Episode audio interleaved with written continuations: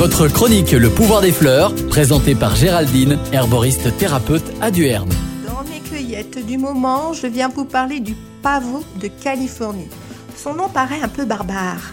Il a été choisi en 1820 par le poète allemand von Camiso en l'honneur de son ami John von Escolz, ce qui donne l'Escolzia.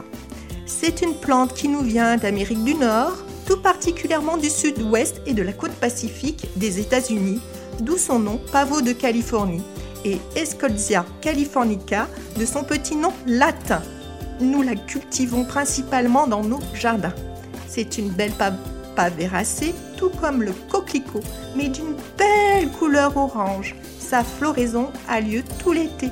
C'est une plante riche en alcaloïdes. Dans le monde des plantes, ce principe actif est très très puissant et très toxique.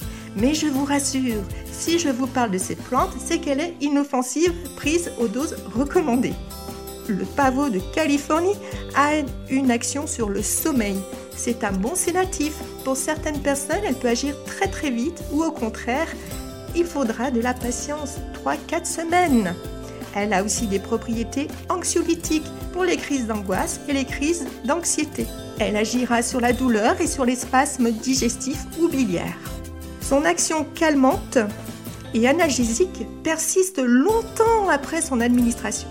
Il est recommandé de prendre le pavot de Californie le soir avant d'aller au lit et au moment des crises d'angoisse.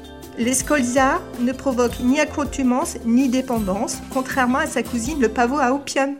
Il est toutefois déconseillé de consommer de l'alcool en même temps que l'escolzia et surtout ne pas prendre de tranquillisants en même temps. C'est une plante qui peut être utilisée par les enfants à partir de 5 à 6 ans.